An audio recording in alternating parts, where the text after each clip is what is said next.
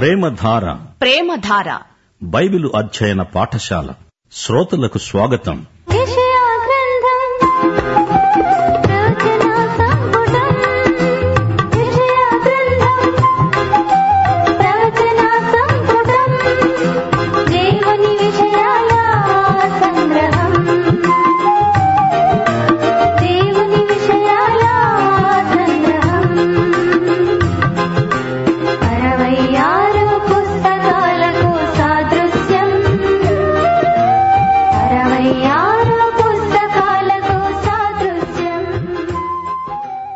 ప్రియ శ్రోతలు ఈ రోజు మనం యషయా గ్రంథం ఇరవై ఆరు ఇరవై ఏడు అధ్యాయాలు వినబోతున్నాము. ఈ అధ్యాయంలో కేంద్ర వచనం గుర్తించండి. మూడో వచనం. ఎవని మనస్సు నీ మీద ఆనుకుంటుందో వానిని నీవు పూర్ణ శాంతి గలవానిగా కాపాడతావు. ఏలయనగా అతడు నీ యందు విశ్వాసముంచి ఉన్నాడు. ఇదే సందేశం. ఇరవై ఆరు ఇరవై ఏడు అధ్యాయాలలో కొనసాగుతుంది. ఈ అధ్యాయం ఆ దినమున అనే మాటతో ఆరంభమవుతుంది. ఆయన రాజ్యం రాబోతోంది అందులో దేవుని మహిమ కనిపిస్తుంది. మనకు మహోజ్వలమైన భవిష్యత్తు ఉంది ఆ రాజ్యం మనకు వాగ్దానము చేయబడింది. శ్రమలలో ఉన్నవారికి ఈ రాజ్య వాగ్దానం గొప్ప నిరీక్షణ. ఇస్రాయేలు ప్రజ ఆ దినాన దేవుణ్ణి స్తుతిస్తారు. గర్విష్ఠులైన శత్రువులు కూలిపోయారు. దేవుని ప్రజలకు శాంతి సమాధానం. ఎరుషలేము నగరము నుండి విముక్త ప్రజలు పరిపాలిస్తారు. ఎరుషలేము గొప్ప బలమైన పట్టణమవుతుంది. మలినమై బలహీనమై శత్రువుల చేత త్రొక్కబడిన ఎరుషలేము మరల దుర్భేద్యమైన పట్టణంగా రూపొందింది. జాతీయంగా వీరి శ్రమలు అంతరించాయి. ఇందులో యూదులు చేసి సాధించిందేమీ లేదు. వీరు గర్భిణీ స్త్రీ వలె ప్రసవ వేదన పడి తీరా గాలిని కన్నట్లుగా అయింది. అయితే దేవుడే కృపతో వారిని శత్రువు బారి నుండి రక్షించాడు. ఇస్రాయేలు ప్రజలు ఆయన రాజ్య పరిపాలనా కాలమంతా దేవుణ్ణి ఎడతెగక స్తుతిస్తూ ఉంటారు. ప్రియశ్రోతలు సమాధాన రాజ్యం దేవుని రాజ్యం. ఈ రోజున మనమంతా దేవునితో సమాధానపడి ఉండాలి. యేసును నమ్మితే పాపాలు క్షమించబడతాయి. అప్పుడు అదే దేవునితో సమాధాన స్థితి. నీ పాపాలను దేవుడు ఇక జ్ఞాపకం చేసుకోడు. శిక్షావిధి నీకు ఉండదు. నీ హృదయంలో దేవుని శాంతి సమాధానాలు ఉంటాయి. నీవు మానసిక శాంతి గలిగి ప్రార్థన చేసుకోగలుగుతావు. అప్పుడు యషయా ఇరవై ఆరో అధ్యాయం మూడో వచనం నీకు వర్తిస్తుంది. నీ మనస్సు దేవుని యందు నిలిచి ఉంటుంది. దేవుని సమాధానము అంటే నీకు ఏ సమస్యలు ఉండవని కాదు సమస్యల మధ్య ఆయన కృప నీకు చాలును అనే అనుభూతి నీకు కలుగుతుంది. దేవుని వనరులు నీకు వశమవుతాయి. నీ హృదయాన్ని నీ మనస్సును ఆయనకు అప్పగించి చూడు అప్పుడు దేవుని సమాధానంతో నీవు నిండిపోతావు. శాంతి వాతావరణంలో ఉండిపోతావు. ఇప్పుడు యషయా గ్రంథం ఇరవై ఆరో అధ్యాయం వివరాలు వినండి. ఆ దినమున అంటే వెయ్యేండ్ల పాలనలో యూదా ప్రజలు ఈ కీర్తన పాడతారు. బలమైన పట్టణం ఒకటి మనకున్నది. కొత్త ఎరుషలేముకు ఈ పట్టణం ప్రతిఫలకం. రక్షణను దానికి ప్రాకారములుగాను బురుజులుగాను ఆయన నియమించాడు. సత్యమునాచరించే నీతిగల జనము ప్రవేశించున్నట్లు ద్వారాలు తీయండి. పూర్ణ శాంతిని వాగ్దానం చేసిన దేవుడే మనకు పూర్ణ శాంతి అయి ఉన్నాడు. వెయ్యేండ్ల పరిపాలనా కాలంలో ప్రజలకు పూర్ణ శాంతి ఈ వాగ్దానం యేసుక్రీస్తు రాకడలో తప్పక నెరవేరుతుంది. యహోవా నిత్యాశ్రయ దుర్గం యుగయుగాలకు ఆయన నమ్మదగినవాడు.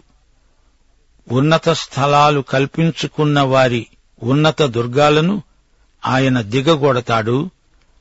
అవి దుమ్ములో ధూళిలో కలిసిపోయాయి. బీదలు దీనులు వాటిని తమ కాళ్ళ కింద తొక్కుతారు. నీతిమంతుల త్రోవను నీవు సరళం చేస్తావు. వారు సమమార్గంలో నడుస్తారు. యహోవా మేము నీకోసమై కనిపెట్టుకున్నాము. నీ తీర్పుల మార్గమందే నీవు వస్తావని ఎదురుతెన్నులు చూస్తున్నాము. నీ నామస్మరణమునే మా ప్రాణం ఆశిస్తోంది. తొమ్మిదో వచనం రాత్రివేళ నా ప్రాణము నిన్ను ఆశిస్తున్నది నాలో ఉన్న ఆత్మ ఆసక్తితో నిన్ను ఆశ్రయిస్తున్నది. నీ తీర్పులు లోకానికి రాగా లోక నివాసులు నీతిని నేర్చుకుంటారు. సోదరీ సోదరులారా మీరు ఈ విధంగా యేసు ప్రభువుతో సంభాషిస్తున్నారా? పరమగీతము మొదటి అధ్యాయం రెండో వచనంలో షూలమ్మితి ఏమన్నది? నోటి ముద్దులతో ఆయన నన్ను ముద్దు పెట్టుకుంటాడు. ఆ ముద్దు దేవుని క్షమాపణకు సమాధానానికి ప్రేమకు గుర్తు ఆనవాలు. ఆయన ఉన్నంత ఎత్తుకు తానెక్కలేక షూలమ్మితి నాలుగో వచనంలో అన్నది ప్రియా నన్ను ఆకర్షించు నేను నీ వద్దకు పరుగెత్తి వస్తాను. ఇక్కడ యషయా అంటున్నాడు రాత్రివేళ నా ప్రాణము నిన్నాశిస్తున్నది. ప్రియ సోదరీ సోదరులారా దేవుని కోసమై మీకు అంత ఆశ ఉన్నదా? రాత్రిపూట నీవు పరుండినప్పుడు నీ దేవుని కోసం అంత తీవ్రమైన వాంఛను వ్యక్తం చేయగలవా? నీకు నిజంగా దేవుడు అంతగా కావాలి అనిపిస్తోందా? నీలో ఉన్న ఆత్మ ఆసక్తితో ఆయననే కోరుతోందా? దుష్టులకు దయచూపినా వారు నీతిని నేర్చుకొనరు. తాము ఉండేది ధర్మక్షేత్రమే అయినా అన్యాయం చేస్తూనే ఉంటారు. యహోవా మాహాత్మ్యమును ఆలోచించరు. యహోవా నీ హస్తము ఎత్తబడి ఉన్నది గాని జనులు దానిని చూడనొలరు జనుల కొరకైన నీ ఆసక్తిని చూచి వారు సిగ్గుపడతారు. నిశ్చయముగా అగ్ని నీ శత్రువులను మింగివేస్తుంది. నీవు మాకు సమాధానమును స్థిరపరుస్తావు. మా పక్షాన ఉండి మా పనులన్నిటినీ సఫలపరుస్తావు. యహోవా నీవుగాక వేరే ప్రభువులు మమ్ములను ఏలారు. ఇప్పుడు నిన్ను బట్టే నీ నామమును స్మరిస్తాము. నీవు వారిని దండించి నశింపచేశావు. వారు చచ్చి మరల బ్రతకరు. ప్రేతలు మరల లేవలేరు. వారు స్మరణకు రాకుండా తుడిచిపెట్టుకపోయారు. యహోవా నీ జనాన్ని నీవు వృద్ధి చేశావు దేశము యొక్క సరిహద్దులను విశాలపరిచావు. పదహారో వచనం యహోవా శ్రమలో వారు నిన్ను తలంచుకున్నారు నీ శిక్ష వారి మీద పడినందున వారు విశేషముగా దీన ప్రార్థనలు చేశారు. ఇస్రాయేలు శేషిత ప్రజ ఆయనకు అట్టి ప్రార్థనలు చేశారు ఆ రోజులను గడ్డు దినాలను ఇప్పుడు జ్ఞాపకం చేసుకుంటున్నారు. పదిహేడో వచనం ప్రసూతి కాలము సమీపించగా గర్భవతి వేదన పడి కలిగిన వేదన చేత మొర్రపెట్టునట్లు మేము నీ సన్నిధిలో ఉన్నాము. మేము గర్భము ధరించి వేదన పడ్డాము గాలిని కన్నట్టు ఉన్నాము. మేము లోకములో రక్షణ కలుగ చేయలేదు లోకములో నివాసులు పుట్టలేదు మృతులైన నీవారు బ్రతుకుతారు. వారి వారి శరీరములు సజీవములవుతాయి. మంటిలో పడి ఉన్న వారలారా మేల్కొని ఉత్సహించండి. నీ మంచు ప్రకాశమానమైన మంచు. భూమి తనలోని ప్రేతలను సజీవులనుగా చేస్తుంది. మహాశ్రమల కాలంలో ఇస్రాయేలు జాతి గర్భిణీ స్త్రీ వలనే ప్రసవ వేదన అనుభవిస్తుంది. వారి శ్రమ అంత తీవ్రమైనది.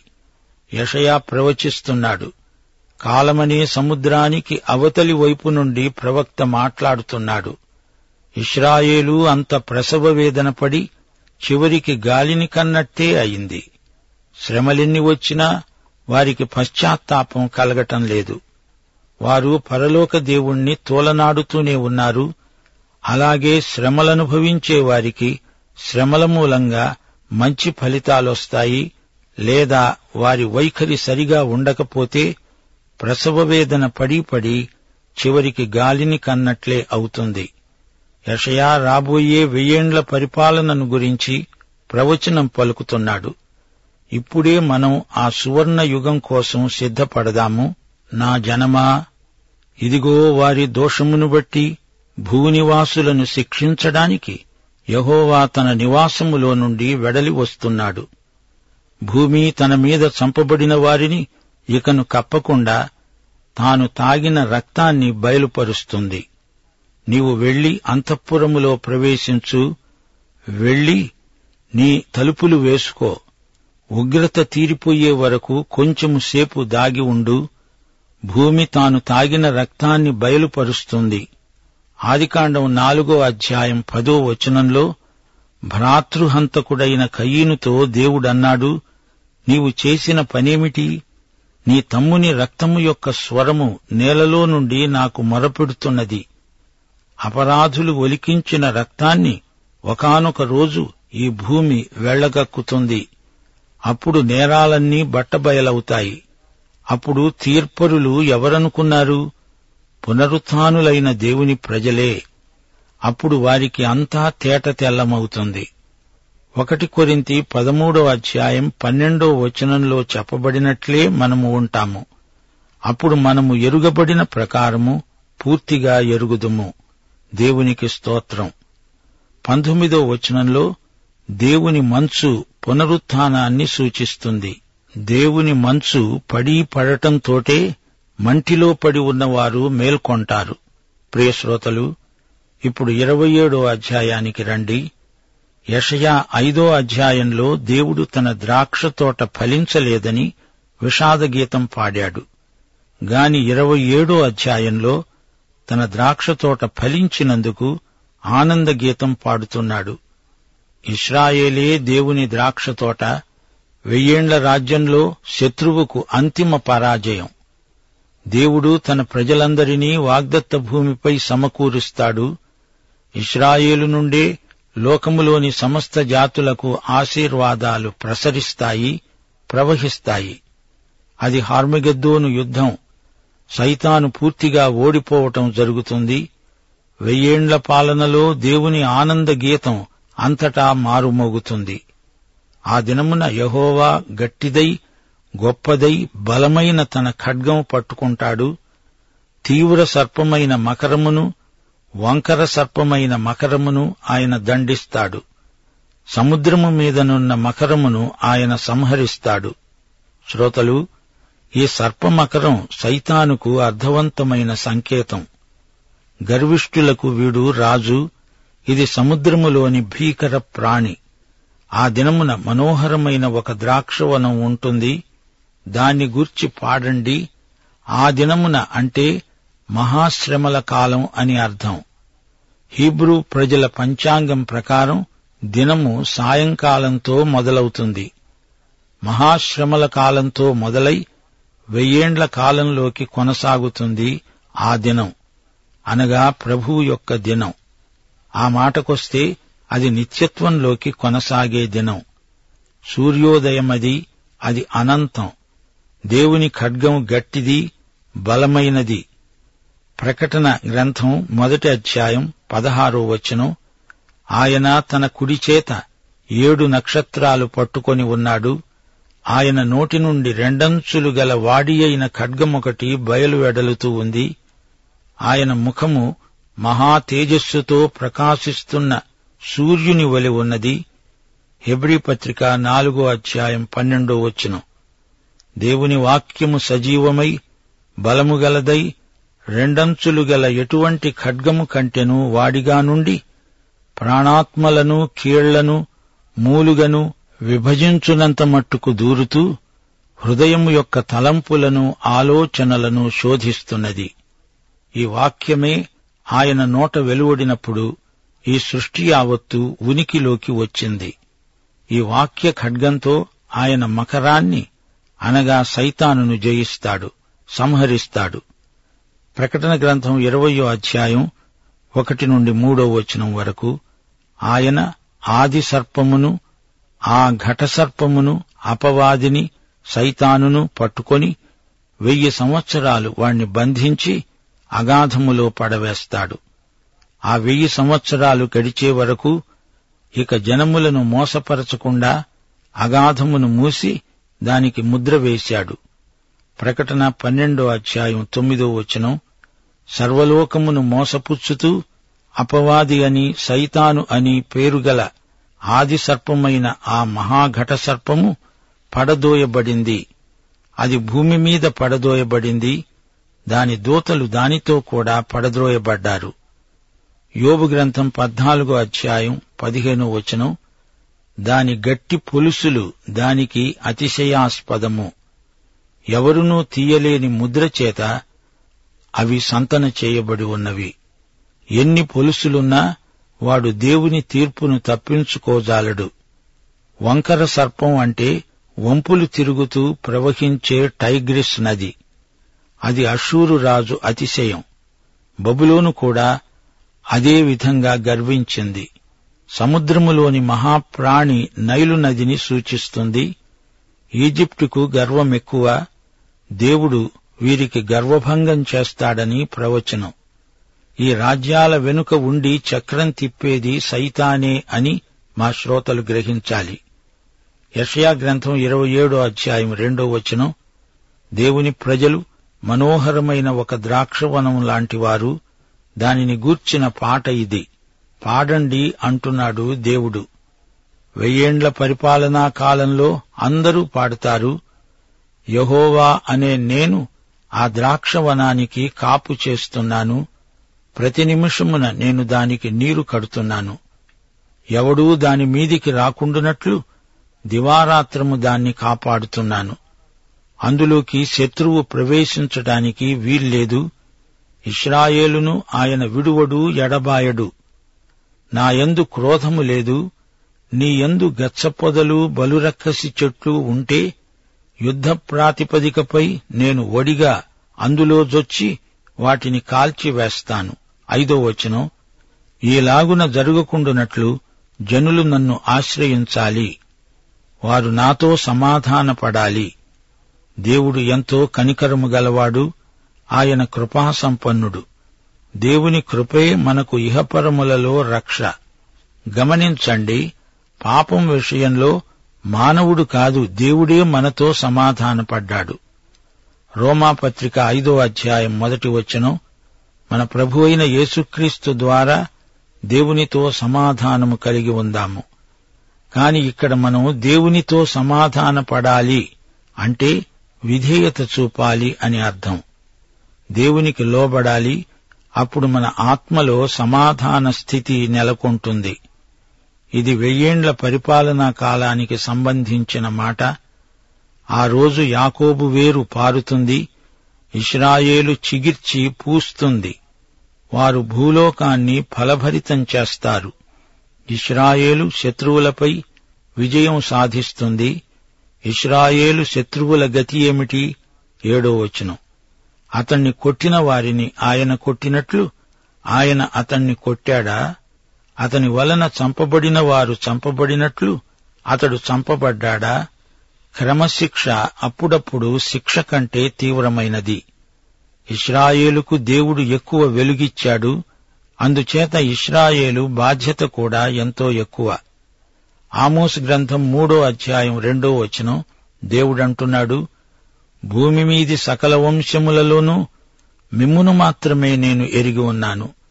గనుక మీరు చేసిన దోషక్రియలన్నిటిని బట్టి మిమ్మను శిక్షిస్తాను. కీర్తనలు నూట పద్దెనిమిది పద్దెనిమిదో వచనం. యహోవా నన్ను కఠినముగా శిక్షించాడు గాని నన్ను మరణమునకు అప్పగించలేదే?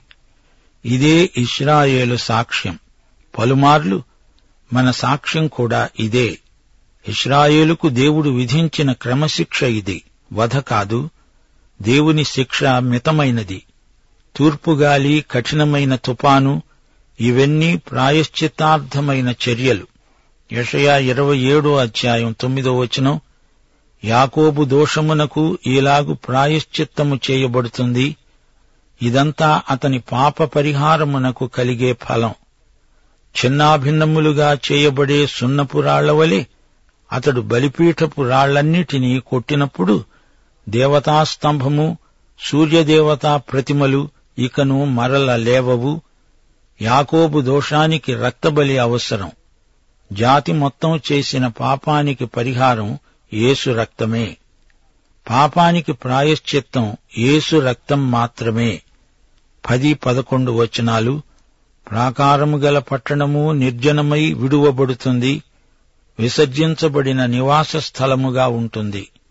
అక్కడ దూడలు మేసి పండుకొని దాని చెట్ల కొమ్మలను తింటాయి. దాని కొమ్మలు ఎండినవై విరిచివేయబడతాయి. స్త్రీలు వచ్చి వాటిని తగలబెడతారు. వారు బుద్ధిగల జనులు కారు. వారిని సృజించినవాడు వారి యందు జాలిపడడు వారిని పుట్టించినవాడు వారికి దయచూపడు ఇస్రాయేలు నిర్మించుకున్న పట్టణాలు అన్యుల పట్టణాలలాగే నాశనం చేయబడతాయి. దేవుడు లేని నిర్మాణాలు నిలువవు. శిథిలాలిచ్చే సాక్ష్యమిదే. దేవుణ్ణి కాదని మానవుడు చేసే నిర్వాకం శిథిలాలలో కనిపిస్తుంది. వారు దేవుడిచ్చిన వెలుగును తిరస్కరించారు. దేవుని కుమారుడైన యేసుక్రీస్తును నిరాకరించారు. ముగింపులో పన్నెండు పదమూడు వచనాలు. ఆ దినమున యూఫ్రటీసు నదీ ప్రవాహము మొదలుకొని ఈజిప్టు నది వరకు యహోవా తన ధాన్యమును తొక్కుతాడు. ఇస్రాయేలీయులారా మీరు ఒకరినొకరు కలుసుకొని కూర్చబడతారు. ఆ దినమున పెద్ద బూర ఊదబడుతుంది. అషూరు దేశములో నశింప సిద్ధమైన వారును ఈజిప్టు దేశములో వెలివేయబడిన వారును వస్తారు. ఎరుషలేములో ఉన్న పరిశుద్ధ పర్వతమున యహోవాకు నమస్కారం చేస్తారు. దేవుడు మాట తప్పనివాడు. వాగ్దత్త భూమికి తన వారినందరినీ తిరిగి రప్పిస్తాడు. దేవుని వాక్యాన్ని ఆయన మాటను మనం నమ్మాలి. యషయా మాట్లాడేది ఆధ్యాత్మిక ఊహ మాత్రం కాదు ఇవి వాస్తవమైన ప్రవచన వాక్కులు. అషూరు ఈజిప్టు ఇస్రాయేలు ఎరుషలేము వీటికి సంపూర్ణమైన నెరవేర్పు ఇంకా జరగవలసి ఉంది. అందరూ రావాలి వచ్చి ఎరుషలేములో దేవునికి నమస్కారం చెయ్యాలి దేవునికి స్తోత్రం. ప్రియ శ్రోతలు ఈ పాఠంలో ముఖ్యమైన సత్యాలు గమనించారు గదా? పరలోకాన్ని గురించి ప్రభువు రాకడను గురించి ప్రవచనాల నెరవేర్పును గురించి ముఖ్యమైన సత్యాలను మననం చేయండి. పాఠం ఇంతటితో సమాప్తం. మన ప్రభువు రక్షకుడు అయిన యేసుక్రీస్తు వారి దివ్యకృప సృష్టికర్త మన తండ్రి అయిన దేవుని పరమ ప్రేమ పరిశుద్ధాత్మ సహాయము సమాధానము సహవాసము మనకు సదాకాలము తోడై ఉండునుగాక. ఆమెన్.